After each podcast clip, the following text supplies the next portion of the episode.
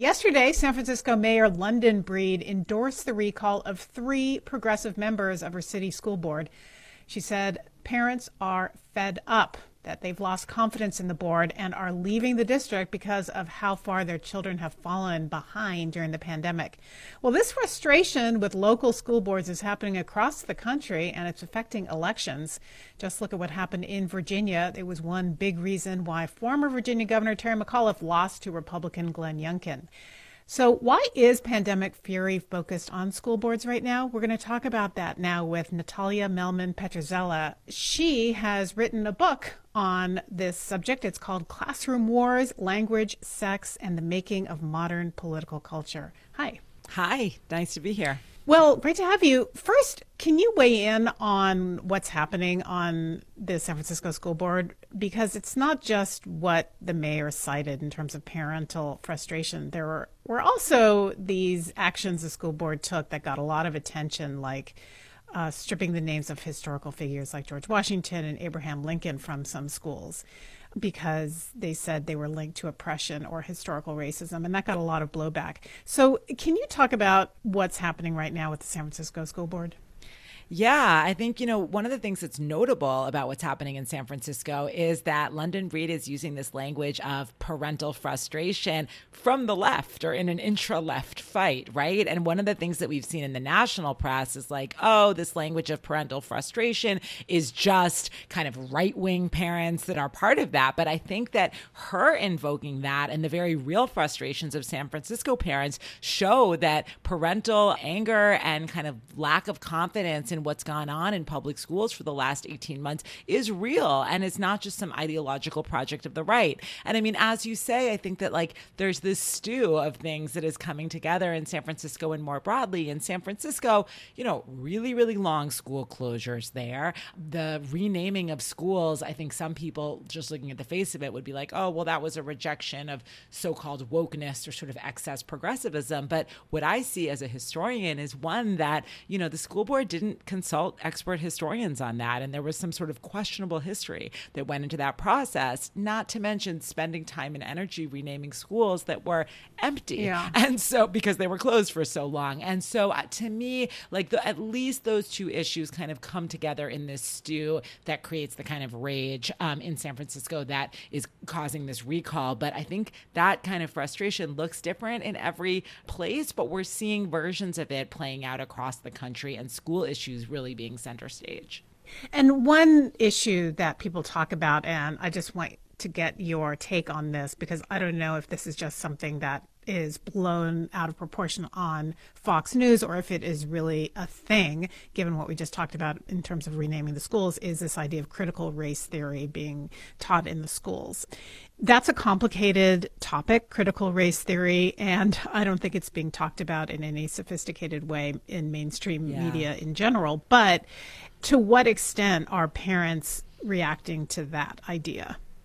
Yeah, well, um, you know, I agree with the lack of sophistication around this issue. I think what's happened is that the right has been very successful and skillful in packaging a whole set of educational issues under this thing that they've presented as a very scary, right? Critical race theory is this thing where pointy headed professors are teaching white kids to hate themselves and like sowing kind of racial discontentment in this country. And under that, they've grouped all sorts of things, whether it's history that puts slavery at the center of the story, where by the way, I think it should be just for like accuracy purposes, but they've grouped into that all kinds of of like trainings and affinity group things and school renamings and like it's come they've done a really good job at making that be a stand-in for a lot of things.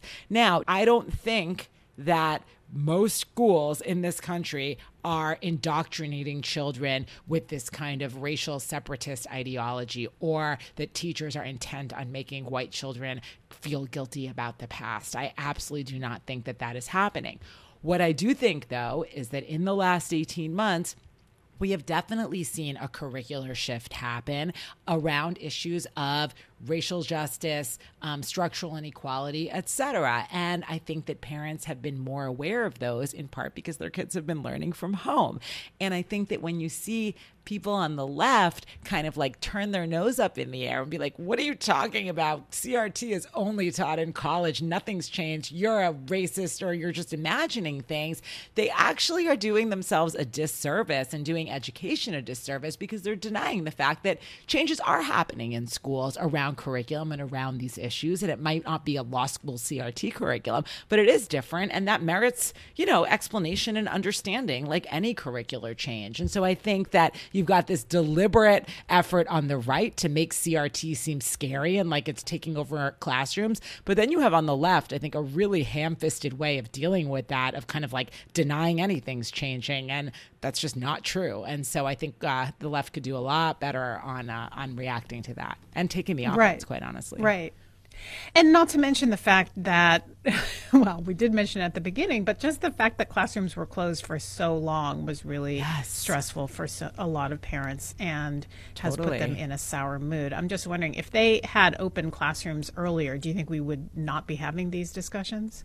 Oh, I absolutely think that the longer the classrooms were closed, the more kind of simmering discontent and resentment there has been. And I think that one of the reasons you're seeing like parental rights rear its head over education is because for all this time, parents were sort of told, here, go, educate your kids, figure it out. We're not doing it, you know, like schools are closed. And then now that we're at a moment where parents are being told, rightly or wrongly, you don't have a say over curriculum. I think that that's a particular kind of like 180 around the expectations of parents that are rubbing a lot of folks the wrong way. So, looking at this in a political context, do you see this as mm-hmm. just gaining more political traction as the midterms approach? Yeah, I mean, I think, look, the Republicans definitely have reason to believe that what they're doing is working and that it's a legible set of threats to, you know, a significant contingent of voters. And now we can use that to continue to discredit public education, which has been for a very long time the agenda of the Republican Party, more privatization, charters, etc. Um, I don't see why they wouldn't continue down that road. And one thing that I think is really interesting that is also relevant to San Francisco is that, you know, in the Trump years, a kind of key plank of conservative educational activism kind of fell away. And that was an emphasis on rigor. Like for many decades, part of like the conservative approach or response to progressive education was like, we are the party of academic rigor. We want the three R's, all of these like softy progressives are, you know, not teaching your kids like the facts and real academics during the Trump years, because Trump was like so aggressively anti intellectual, they had no legs to stand on with that. So we heard almost none of that. But now you see conservatives, I think very intelligently, saying, like, huh, we're pro gifted and talented here in New York. In California, we're against detracking because we believe all kids should have access to an intellectually rigorous curriculum. And, you know, whatever you think about those issues, I think that that stands to attract a lot of, you know, more center of the road voters, not like anti CRT culture warriors who think that schools should offer that kind of differentiated curriculum. So, yeah, I think that um, this is definitely going to stay in politics. And right now, the Republicans have the upper hand in this regard. And it's up to Democrats to kind of turn it around and with all urgency make schools places that people have trust in and kind of institutions that people want to invest in and pay taxes in. And most importantly, send their children to. Yeah. Is that an uphill battle for Democrats to win this back?